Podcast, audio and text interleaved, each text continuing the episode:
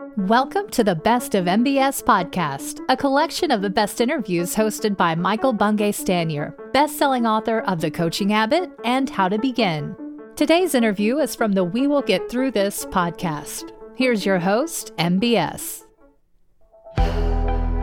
There's a book out there, and it's a book whose title will grab you immediately. And the book is called How to Have a Good Day. And for all of us who are currently in the middle of a pandemic, doesn't that sound good?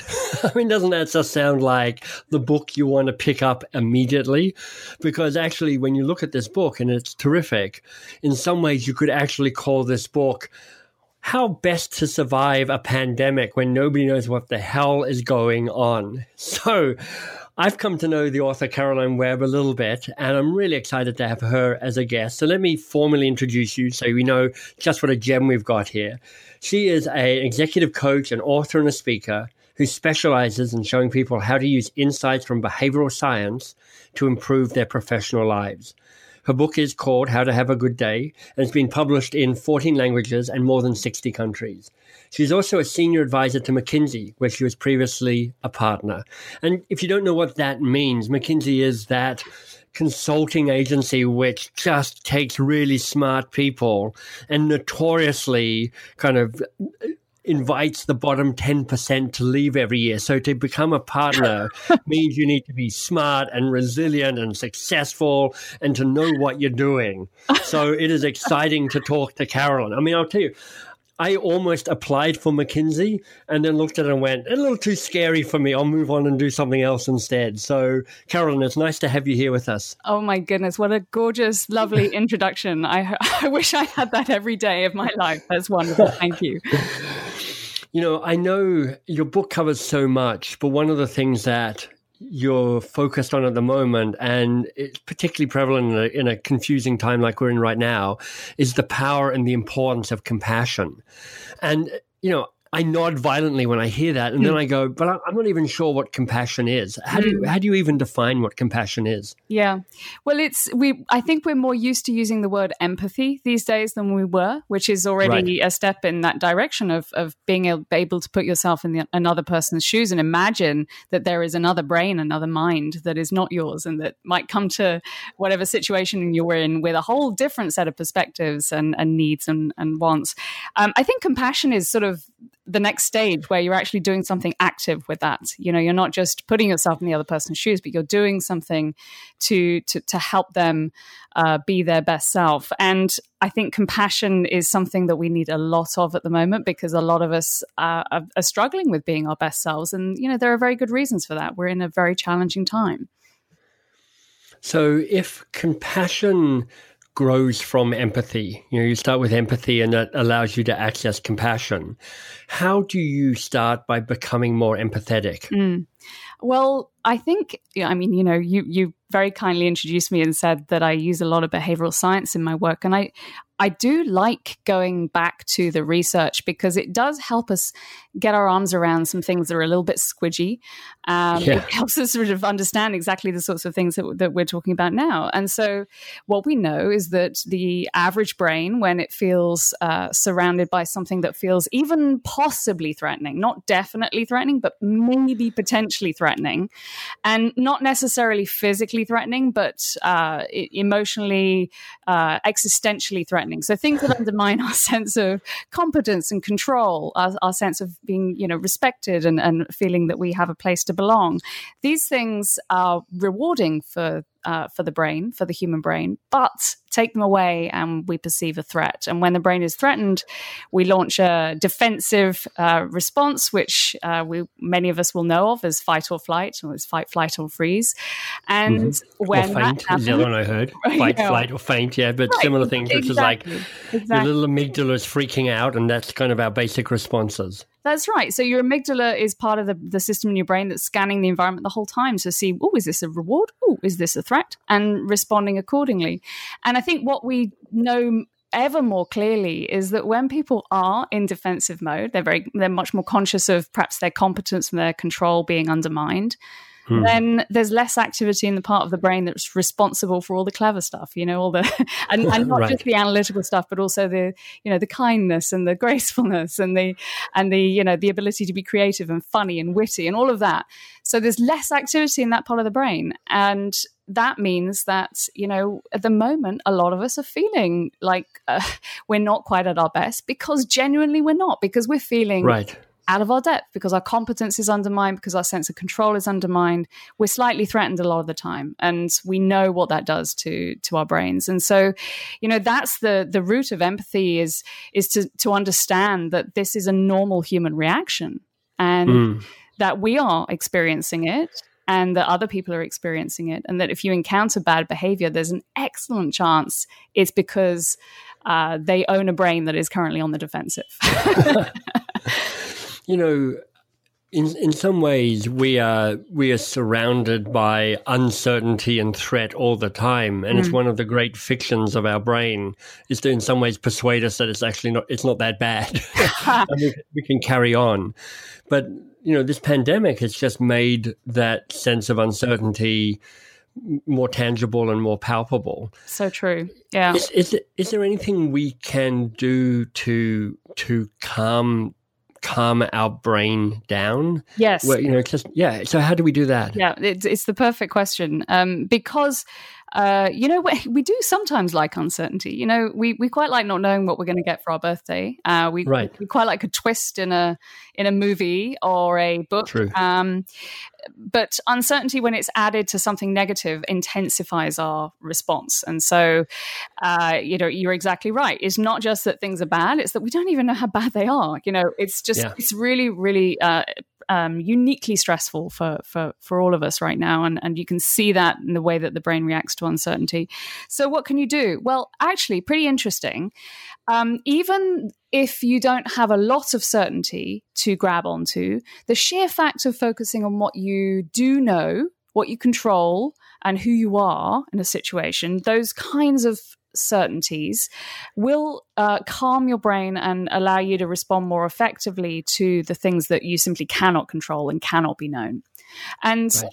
it, it's like amplifying your certainties in the middle of a crisis. Uh, will will allow you. Well, it's not like I mean, it does. Amplifying your certainties uh, helps you cope more effectively with the, the things that remain uncertain. Um, so that's something I've been using a lot. I yeah. have to say in the last month. Well, that's an interesting triumvirate of of things to try and gain more certainty on, or to remind yourself of what you already know. Because in yeah. some ways, there's a reminder of, of that. And of even, the three, sorry, yeah. um, and even even just the sheer fact of saying, okay, there's not a lot that I know for sure right now, but I do know how I feel right now. Uh, right. Just the sheer fact of labeling your emotions has been shown to to reduce the sense of state, the state of threat, the state of alert in your brain.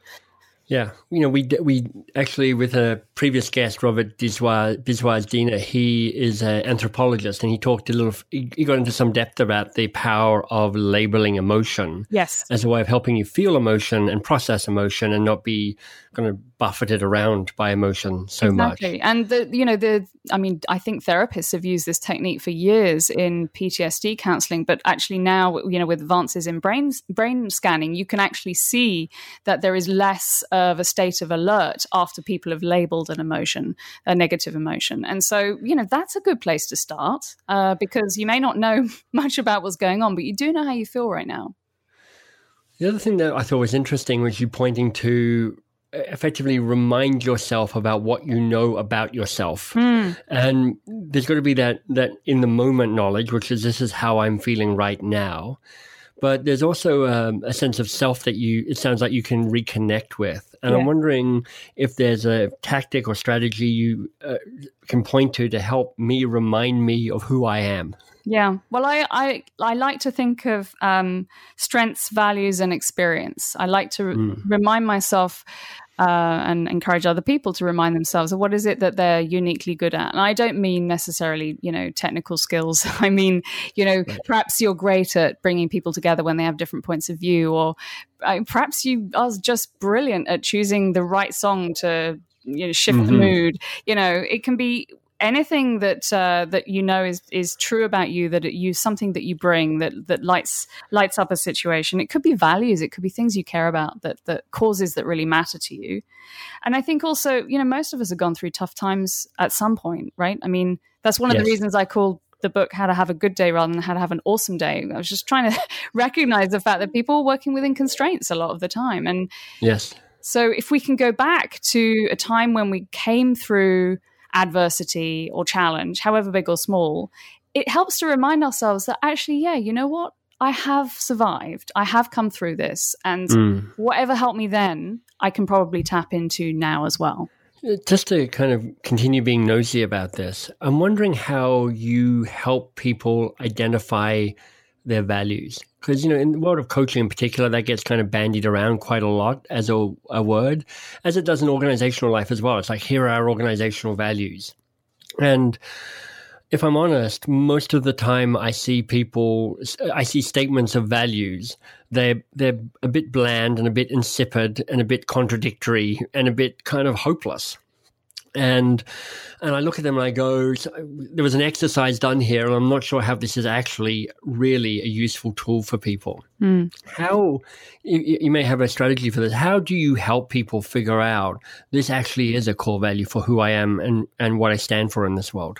It's interesting. I was actually just coaching someone on this this afternoon. Um, he was a, a a guy who was feeling frustrated about whether his work was delivering what he hoped that it would deliver. And mm. um, we were working on getting back to what really he cared about. And uh, the exercise that I've given him for homework is the one that I've done myself every couple of years, um, you know, for as long as I can remember, which is to map out all the moments where you feel oh this is this is truly a peak there's something yeah. you know that feeling in your it comes in different ways for different people but that feeling in your chest that sort of is a feeling of sort of release of of some kind of joy breaking through or calm sure. is that moment of feeling oh no this is how things should be i i would do this for, no money if, if you're talking about at least for a short period of time yeah. Right. You know, um, is that sort of feeling of of everything being in its place and you being fully mm. expressed as a human being? People respond by the way to different words in that stream of consciousness you know? Right. But peak experiences is one that you know pulls all of that together and says look for patterns and notice what seems to be important to you in those moments. And that's that's the work to do. Part of what i like about that is that exercise transcends experience and it transcends skill. Yeah. I think, you know, as we get older, we just accumulate a bunch of stuff we've done.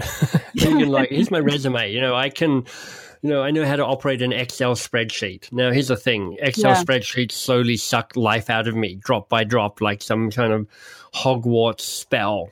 But when you go to a peak moment, it captures um, an experience of you fully expressing yourself in a way that you're like, that's me with my volume knob turned up. Yeah. And it, it, it is it doesn't really matter what you've learned or what degree you have or what level you rose to in the organization. It's an it's a more complete expression of who you are. Yeah. And you can extract patterns and you can extract insight from that. Yeah. And i remember the very first time that i really did this in earnest. You know i'd, I'd uh, built a career as an economist and uh, I remember sitting down and kind of really trying to map this out because I knew something wasn't quite where I wanted it to be in my career. And mm. I just remember thinking, oh my goodness, this is this. Oh, I, I appear to be interested in leadership and and how to unlock the best in people. Oh my goodness, I need to do some serious rethinking. So, right. you know, I'm not saying the answer is always easy. Um, but it's it's in a time of crisis, in a time of pandemic, it's actually a very nice exercise to go through and to say to remind yourself of saying, okay, actually, these are things that exist in the world that I might yet recreate for myself. Nice. And I wonder how I might get back to having a little bit more of that in my life. You know, I heard another exercise as a way of, of coming at values and using kind of triangulating um, different exercises. And it was brilliant. It was like, what is it about you that people find really irritating? That's so great. And there's something fantastic about that. Like one of the things that drives people nuts about me is my my ability to generate ideas. I mean, like I'm like randomly Hmm. throwing out ideas, and my wife is like, "Michael, please, no." and and you know what I've learned when I'm working with people is going, "Okay, I'm moving into random idea generating. None of these mean anything, so don't feel attached or irritated or whatever." So I've learned how to manage expectations around that. Yeah. But it turns out that um, creation is kind of a, a, a central part of a value for me Yeah. and just noticing how that rubs up against people can just be a helpful mirror sometimes. Yeah, absolutely. And there are a couple of other things that, you know, you're reminding me. Uh, so one thing I like to do is to get people to connect to their unconstrained self. And one way of doing that is actually to get them to go back to themselves as a kid and to say, okay, well, what games or activities did you like? No constraints. No one's calling you in. You know, you've got time. What are you doing? and what Yeah. about, what was it you loved about it? And what of that is still true about you now as an adult? And Nice. Yeah so i quite i quite like that and um and another one that i i sometimes give people is to say uh, okay, no constraints. You've you've read everything you're supposed to read. Now you've got a magazine or a newspaper, or you you can read anything you want. What is it that you would choose to read about? No, without being judged. No one looking over your shoulder. Right. Right. So yeah, Exactly- exactly. yeah, Somebody once said that it's about identifying your behavior with, with, with your shoes off rather than your shoes on. That's right. That's right. I remember that there was that personality test, which, uh, yes, uh, which which asks you to think about shoes off. That's a really nice way of thinking about it. Exactly, is the unconstrained self, because so much of what we do is obviously trying to meet people's needs, and and you know we're in systems with our families and with our colleagues, and you know to actually get back to who we are. Uh, is not only very satisfying, but it's it's it's uh, it takes a little bit of work. It feels a little counterintuitive to say a good way to start with empathy and through empathy, compassion is to get back to who you are and what matters to you and get a better, more full expression of how you show up in the world. But how does how does that help? How does setting that mm. foundation of I've got a better I'm I'm out of I'm out of anxiety because I'm I'm reconnected to the certainties of who I am. Yeah. How does that help me then put myself aside and become other focused? Well, I think it reduces the feeling of threat, you know, because if you think about what, Right. what we're coding as threats, typically, they're things to do with our sense of self worth or our sense of social standing. And if we are, if we take a moment to say, hang on, who am I here? What, what do I care about? What am I going to be proud of when I look back on how I handled this? Hmm. And then say, okay, this is who I am. And then you're going to be less stressed. Your brain is going to be uh, less in defensive mode, and therefore you're going to be able to access all of the, um, the the the breadth of thinking, the depth of thinking that you can muster when you're at your best. And that allows you to be really fully there for someone who might not be behaving exactly as you would hope just at this moment. But if you can, if you can remind yourself of your kindest, most generous self, uh, and and you know how what it takes for you to get to that place, then you're of course you're going to come into a conversation with someone else and be able to radiate that uh, and to come into the conversation with less stress for yourself and Yeah. think more clearly, more intelligently, more gracefully about how to handle the conversation. So what I notice, Caroline, is I can sometimes show up with the kind of best, most gracious version of myself. Mm. And as long as they behave, that's fine. But there are just some people in this world that make my gracious, best version of myself exit stage left pretty quickly. Mm. And this kind of grumpy, reactive, triggered version of me shows up. yeah. Is there any insight you can share around once you once you arrive in a place of compassion, how you can stay there just a little bit longer, hmm. particularly when the person across the table from you, literally or metaphorically, just is one of those irritating people. Yeah, I know what you mean. I, I have two tools in in the heat of the moment that really well, uh, I guess three. So the first one is remember that you're probably dealing with a brain on the defensive. Remember mm-hmm. that you know the fundamental attribution error that you know psychologists have gifted Yes. us with that we attribute bad behavior in other people to bad character when it's probably just bad circumstance. So Right. okay, Wh- Whilst whilst justifying all of our bad behavior as well, it's understandable in the circumstances. Exactly. There you go. Um, no, it's so curiosity and appreciation. They're the things that I genuinely, in the heat of the moment, will say, okay, uh, take a breath. Um, what, well, I think what, that's a, actually that's a different strategy, which is take a breath. Oh well, yes, I I, I that itself, just, that. That's not trivial. Yeah, no, absolutely. Yeah. Take a breath to feel your feet on the floor. It might, what I call micro mindfulness. I'm sure everybody has their own little techniques, but for me, mm-hmm. feel my feet on the floor is do one deep belly breath uh, to you know contribute to trying to tell my brain that there's no threat here, nothing to see, everything's right. fine. right. Um, yeah, curiosity and appreciation. I do find, and, and you know, there's there is good evidence behind this. If you if you ask yourself to get into a curious state of mind and say, I wonder what could possibly have put this person's brain on the defensive. You don't you don't actually have to come up with a serious answer. You can you can you can hypothesize. You can say well maybe maybe the the, the previous person they were dealing with uh, you know threw a cup of coffee in their face um, right. you know uh, or you know maybe they were on a zoom which uh, completely failed and they're really right. you know, upset because their dogs i'm i kid you not on friday i was doing a webinar and someone's dog sat on the internet cable and started recording. So you know all sorts of things can genuinely happen. It's quite fun to think about a fun explanation. And of course, you know, then that makes it easier to then think about what could genuinely be triggering them. And then appreciation is is like your silver bullet as long as it's you know yeah. vaguely genuine and you can think about something to say that's appreciative even if it's to say it must be a busy day for you right uh, anything which allows you to say, I appreciate the effort that you're making. you don't have to say the bit in brackets, which is even if you're being really annoying about it. Uh, right. Um, the sheer fact of of really pushing yourself to say something genuinely appreciative, however small it is, reduces the feeling of threat on both sides, and that allows you to both, you know, have a better chance of being able to connect, uh, not in defensive mode. I love that story about the dog. It's like the 2020 version of the dog ate my, my homework. It's like the, the, the dog disconnected my internet. I and know, I know. we were supposed to be doing all these walkthroughs of the site, and oh my goodness, yes. Anyway, so you know, people genuinely are having some some challenging things happen that nobody would have guessed a month yeah. ago. right. So, yeah. Carolyn, one of the other things that you talk about, and I know you you share as useful in times like this, is the power of conscious attention. Mm. What what is that, and why is that a helpful thing right now?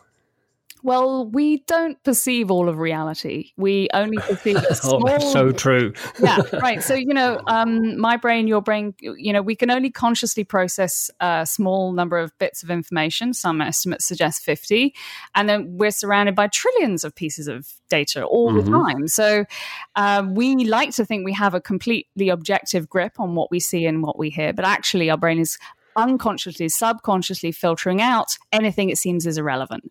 And you know, we kind of know that. We we kind of know that, you know, we can walk down a street and then suddenly see a monument or a building that's been there all the time and you just think, well, okay, well that just obviously hasn't just landed here. I guess I just didn't see it before. Um, and and so, you know, we know we just have hints from time to time that we don't mm-hmm. see everything, but it's pretty vague. And so we tend to think that we know everything that's going on, but actually we're filtering out anything that seems irrelevant. And the brain decides what's irrelevant by saying, okay, well, I'm going to make sure you see anything that resonates with what's already top of mind for you, and we'll filter uh-huh. out everything else which is you know great if you're trying to stay on task if you've got a goal and you're trying to make sure you're staying focused on noticing things that are relevant to that but it's yep. pretty bad when it comes to uh, the self-perpetuating nature of our moods because mm it doesn't it, it, it's really the research on this i find so interesting it's so subtle um, so hungry people will see words relating to food more quickly in a piece of text they're given okay well that's right. sort of, you know yeah okay obvious um, sad people will rate a hill as steeper and less pleasant to climb Huh. Uh, people who've been deliberately put in a bad mood will perceive other people as less likable. Right.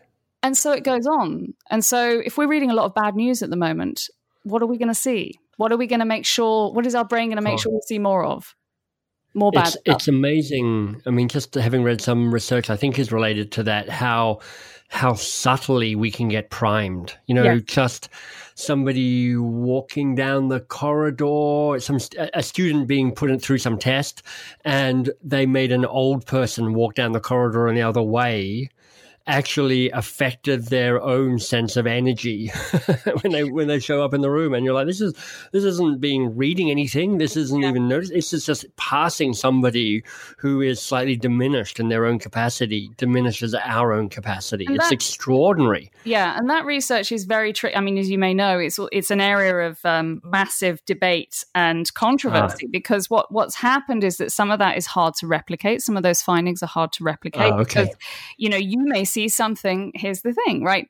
You may see something uh, in that person coming down the corridor that reminds you of someone who is super energetic. And right. so, you know, I think that you'll sometimes get those results and you sometimes get something else. But you, the, the common thing that we can work with here is we need to know, we need to be conscious of the influences that are around us and know yes. that it's going to affect us. And so the, the advice here is not to say stop reading the news because we want to be informed. But be aware that you want to make sure that you're balancing it out by making sure you're actively looking out for positive things around you. So, you know, forcing yourself, if you notice you're really feeling pretty grumpy, to say, okay, next two minutes, let me spot three good things in my environment.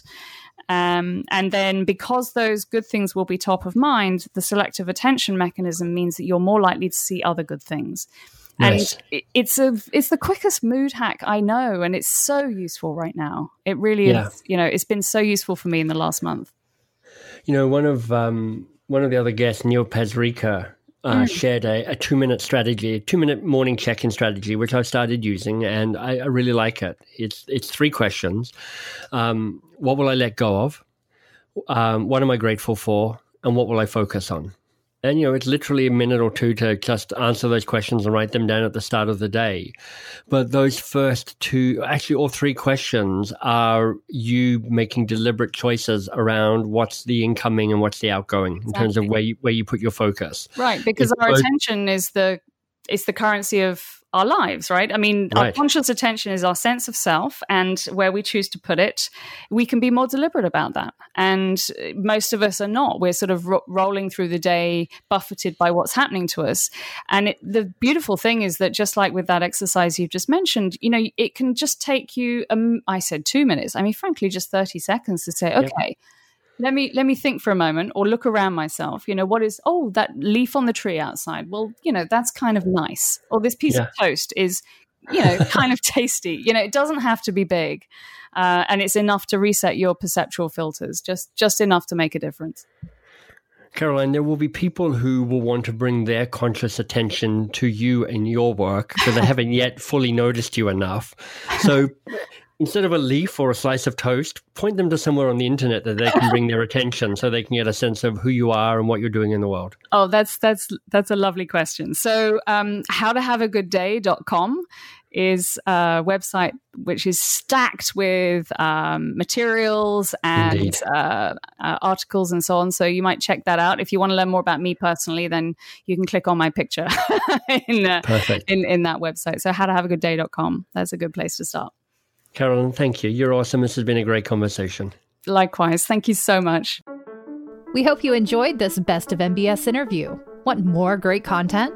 Head to mbs.works. There you'll find MBS's new podcast, Two Pages. You can learn about his best selling books, and you can join the newsletter. That's mbs.works.